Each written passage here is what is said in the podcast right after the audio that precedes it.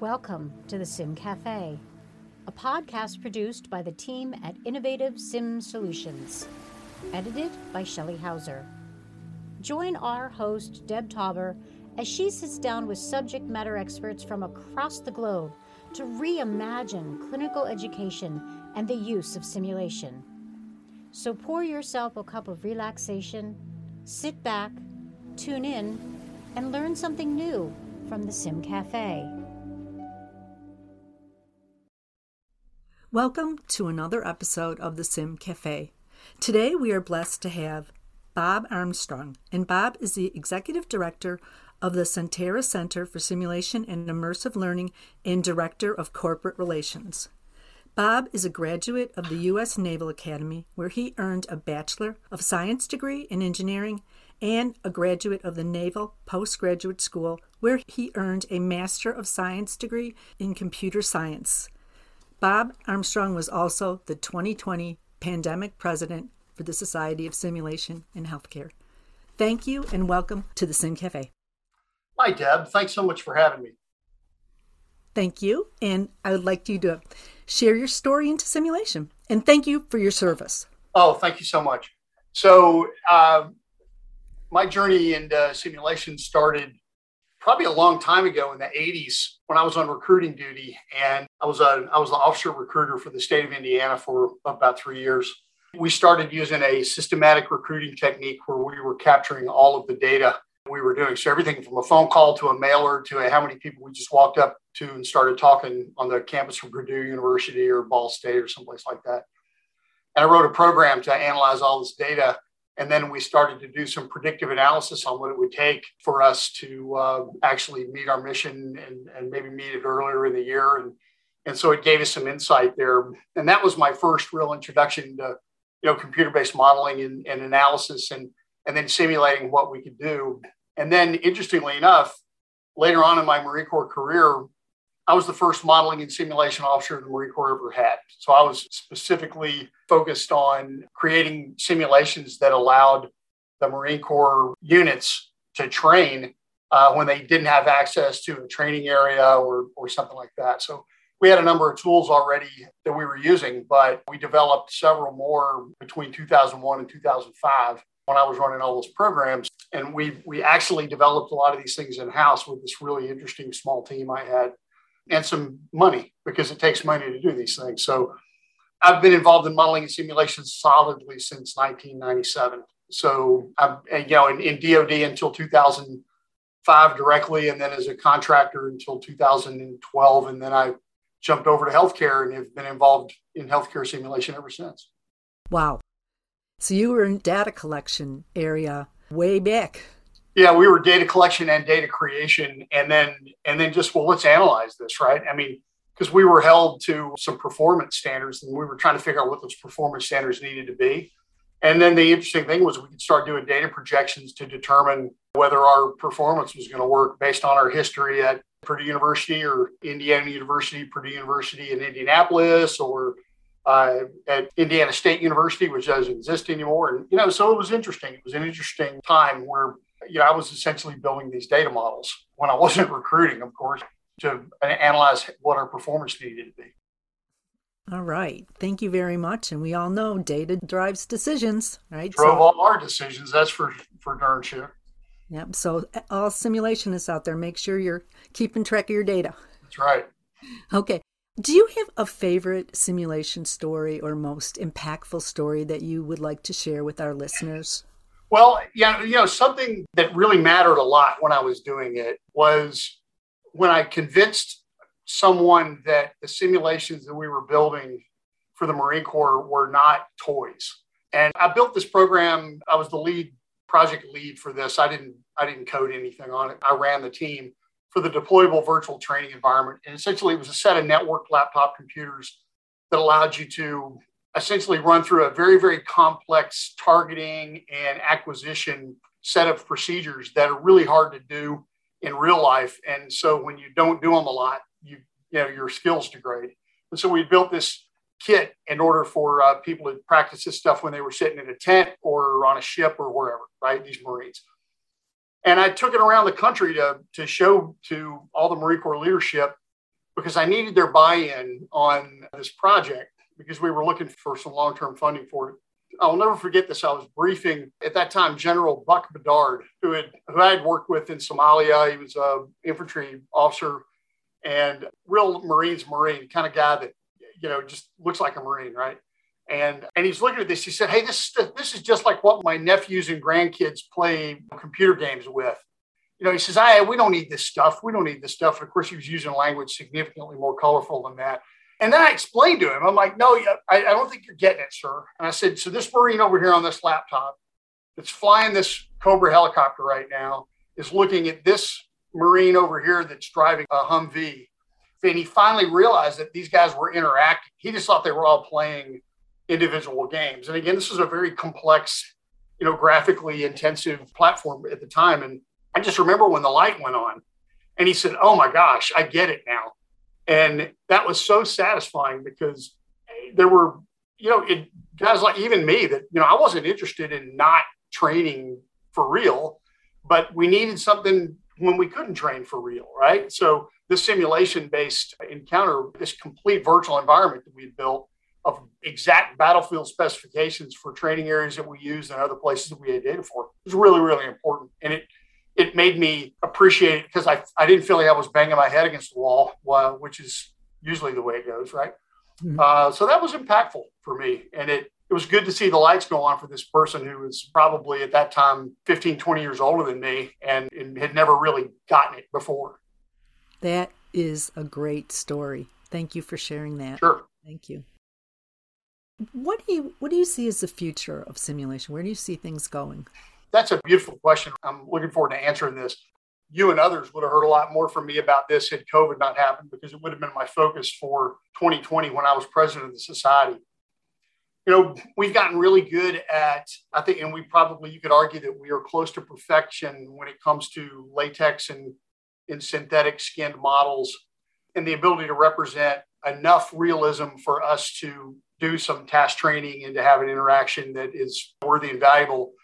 Same thing on our standardized patient, simulated patient front. I think, you know, we've got some really good standardized patient programs out there that can really help the learners suspend disbelief while they're having a discussion with this patient that's not really a patient, right? We do all those things really well, but what has got to happen is that we've got to leverage some of these significantly more um, technically challenging technologies like augmented, virtual, mixed reality, extended reality, in order to create opportunities for people to train in this really, really engaging and very, very immersive way when they're away from a simulation center. So my simulation center, we're very fortunate. We're, we're fairly large, 25,000 square feet. I've got 120 standardized patients. We do the full gambit from soup to nuts when it comes to simulation. We do a lot of, of uh, activity in support of the residency program, the undergraduate program, and then for fellowships as well. So we're engaged at the Children's Hospital and the and the Norfolk General Hospital across the street. We can't get people in here as much as they want to be in here. I mean, it's just the scheduling of it and the access to what we do is limited, and you can't always solve that problem by uh, by just adding more people to the mix. And we're an accredited simulation center. We're accredited by the society. We're accredited by the American College of Surgeons is an AEI institute as well. So it's it's a challenge, and you know you have a situation like uh, COVID pop up, and the first thing everybody wants is, well, we should have some of that really cool virtual reality that everybody has. It's like, guess what? There isn't any of that out there, and we should have been working on it five years ago in order to get it to where it could be relied on to the degree which which we needed to rely on it during COVID. And so I see that as as one half of what needs to happen. And part of that half includes a tremendous amount of data collection that and and the technology around it that creates dynamic learning. You know, you Deb might be really good at certain things and might need more work in other areas. I might meet, have the exact opposite situation. Right now, when we train, we basically focus on the exact same learning objectives at the exact same pace when we go through some learning. And, and this this uh, idea of tailorable or dynamic learning that really understands what you're good at already, validates that, but then over focuses or focuses more, we'll say, on the areas where you have the greatest weakness. That's the kind of thing that's going to really be valuable both for these, you know, hold it in your hand and do it on your own time simulation, you know, immersive simulation tools, as well as what we are going to want to be able to do at an individualized level in a simulation center, which again is still challenging to do because we're bringing people in in, in force. The other thing that I think is going to be really important for us to focus on is this idea of data and the utility of data and creating models around patient data whether it's mock patient data or real patient data, to help us start to understand how to better make diagnoses and create treatment regimes based on that data. And while the vast majority of what we do in our simulation centers now is training and educate people, we're talking about needing a place where the training and education around the use of that data needs to exist because you can't just wait until you get into residency when you're already drinking from a fire hose. And now you also have to understand how to deal with this artificial intelligence, and this machine language. I think that's something that's going to, that simulation centers should be leaning into, we'll say. And it's going to be hard because, I mean, the majority of us in, sim, in healthcare simulation are not computer scientists. We're not data scientists. We're either some form of healthcare. I'm an anomaly in that. We know that the majority are they're physicians, they're nurses, they're allied health professionals, they're technicians, they're EMTs, they're all sorts of different types of healthcare person that have a hankering for supporting and loving simulation. But we're talking about really critical skills that are challenging, far surpassing doing complex programming. And that's an area that we're going to have to create and, and kind of normalize it for use and learning in order for us to be prepared for the future. So those are the two big things you know the more immersive augmented virtual reality type tools and then the we're really leaning hard into the ai and machine language and how we can train people to use that in an effective way yeah we're going to need people like you to help lead us through that because well I, you're going to need we're going to need people better than me at this.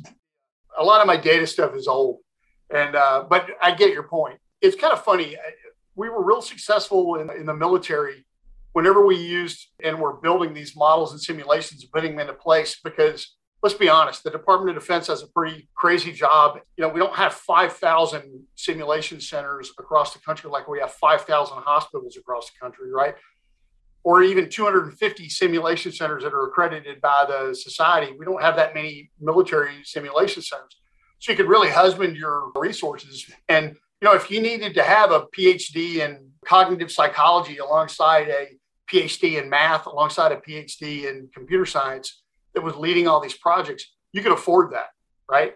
To DoD kind of level affording. Uh, we know that we can't do that at a gigantic level. Let's put it this way: we can't do that to scale in the healthcare simulation realm. So we're going to have to be smart about how we go about doing it. And I, that's really where I see the society being able to help by bringing attention to that need.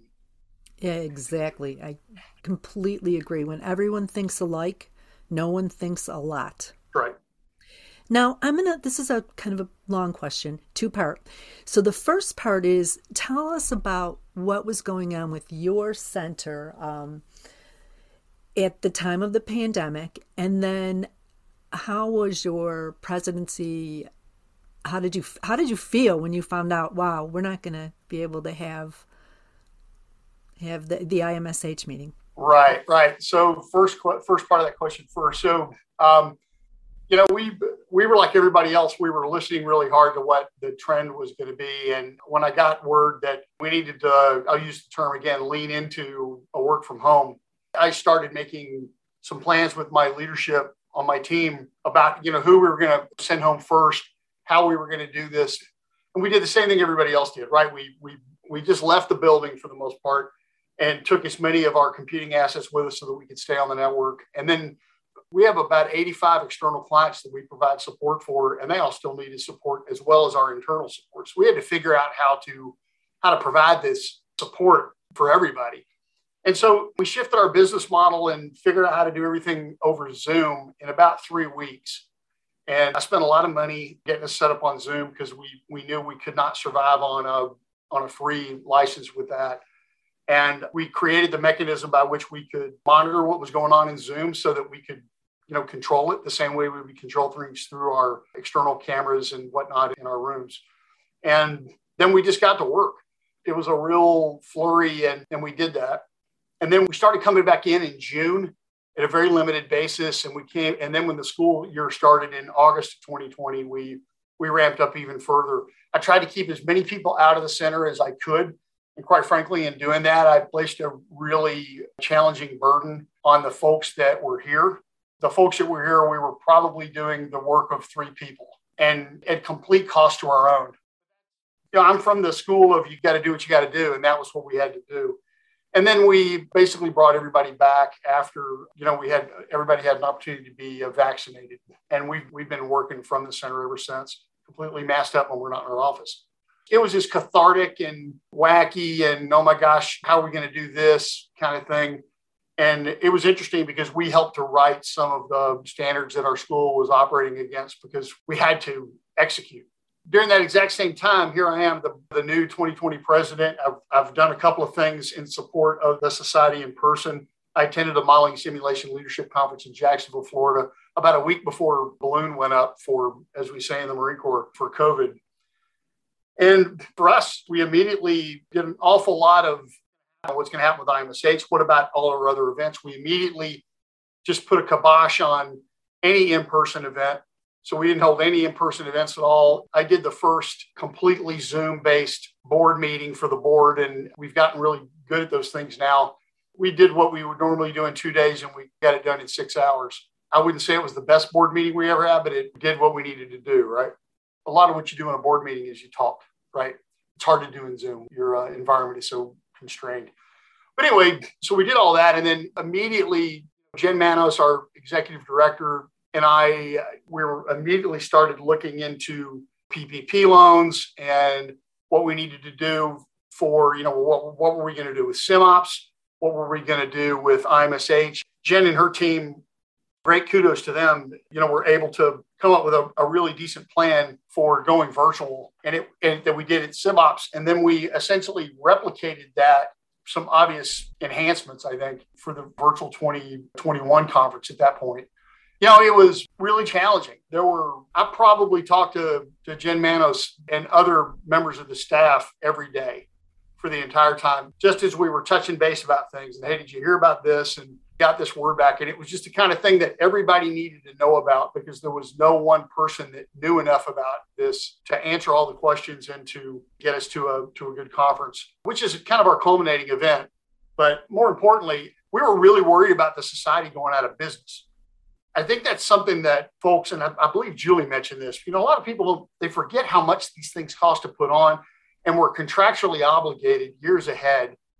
And, you know, we had the force majeure, which was act of God kind of everybody gets out of this and we're just, nobody's going to get charged for it. So we, that really helped us to get out of those obligations. But without that, we might not have been able to have afforded an IMSH 2022 in LA, just to kind of put it into perspective for you. And so I spent the entire time I was president worried about the, not worried about it, but just monitoring and being very, very wisely and prudently concerned, we'll say, over the, the long term longevity and, and life of the society. One of the things I'm most happy that we were able to do is that we made the conference, the virtual conference, free unless you needed continuing medical education credits. I think that was a really great way to say, hey, we get it. It's not going to be quite the same and we're not going to gouge you or even just ask you for any money again unless you need the CE credits because there is a cost associated with those. Great leadership. Thank you so much. You guys had to be, you know, very deliberate on your decisions uh-huh. and really work together and you know, it's not like it's a paid position. Right. Thank you for your service again. Sure. Bob, is there anything that you would like to leave the simulationist, your tribe with, what we can do for you guys? one thing that I think there's probably a couple of things, but the, the one first thing that comes to mind is is to get involved. And by getting involved, I'm not, you know, I'm talking about, you know, joining committees and being a volunteer when you can. I mean, that's certainly a valuable thing, but also share your opinion. You know, what's kind of interesting, it, the uh, society is well governed. We have a really good, strong board, and our board is well organized, and we the board understands what they can do and what they can't do and what they should do and what they shouldn't do. Sometimes those are four different things, right? And the board is really interested in the long term health of the society and making sure that the society is meeting its mission. But there are lots of things that we need help with in the society, eh, just as far as promoting simulation. All, all the two things I was talking about there, you know, augmented mixed reality and data science. We need people that know about that and they're interested in that and that have an idea about how the society can help to promote that in ways different than I was perhaps able to and can now. And again, I'm not on the board anymore. I'm completely free of all but maybe one responsibility when it comes to formally with the society right now we need people to pick up the reins on those ideas and help steer them. And again, it's you can have an idea about it. It's this isn't about getting your way. It's about contributing to the discussion that helps the society determine what is our way. And so you got to come into it with a feeling of service and a don't be hurt when your ego gets bruised because somebody doesn't agree with you. Doesn't mean they don't like you. It just means they don't agree with you that involvement around what you would like to see the society do and how the, you would like the society to have an impact, being able to share those things to pretty much anybody you know in a position of leadership because they actually do get to the board especially when we have a lot of people talking about things. Uh, the other thing is really related to this what i just talked about too but it's see if you can figure out what your needs are when it comes to these advanced aspects of simulation that i was talking about because our vendors who build the technology that we use and who are essentially in the seat to build the things that to build our future for us, right? They need to hear from us and they need to hear how we're going to use these things and want to use these things. And let me tell you what, talking about how you're going to use a technology that has never existed before or that, that you don't have real experience with is a really, really challenging thing. You need to reduce it to the learning objectives that you're trying to achieve and they say, well, if if these are my learning objectives that are critical, how can I leverage this new technology to do these things? And oh, by the way, even more importantly, what are the learning objectives that we have the hardest time achieving? What are the gaps in our learning? Those are the things that keep me up at night. How could those be converted into a into a potentially technological solution to achieve those those learning objectives? That's a really really hard thing to do. I used to do it for the military all the time, and it used to it used to take years but it, it gets you to the future because it helps you to understand the value of the thing you're not going that you're creating. You know, we didn't create the pen to replace a pencil. We just created a pen because it was a different type of writing. Until maybe 30 years ago, you couldn't erase a pen anyway, right? Yeah, yeah. And I know there's ways around that, but you know, a pen has a role, a pencil has a role, a magic marker has a role, a sharpie has a role, all these things, dry eraser markers have a role. They all have a role. They all do similar things, but you can't use one to do all of them effectively, right? What are the things that you can't do with a mannequin that you want to be able to do in virtual reality? And That's kind of the way we need people to think so that we can help to build this future that we want to live in. That was a great way to articulate that concept. Excellent job. Thank you. Thank you. Now, Bob, if our listeners want to get a hold of you, is there any place that they can reach out to you? Are you on social media? You bet. I'm on Twitter. My Twitter handle is Legweak, L E G W E A K. It is the opposite of Armstrong, if you think of it weirdly. And I'm also on LinkedIn. That is also my LinkedIn handle is Legweak. I tend to reuse things that, that stick with me. So you can get me there. And then uh, there's always email, and I'm not hard to find because I tell everybody how to reach me. So uh, LinkedIn and, and Twitter are the two ways that are probably from social media that I really want to thank you so much for your service and for this opportunity to be interviewed on the Sim Cafe. And with that, stolen from Dr. Frampus, happy simulating. Yeah, thank you very much. It's great to thank be you. here.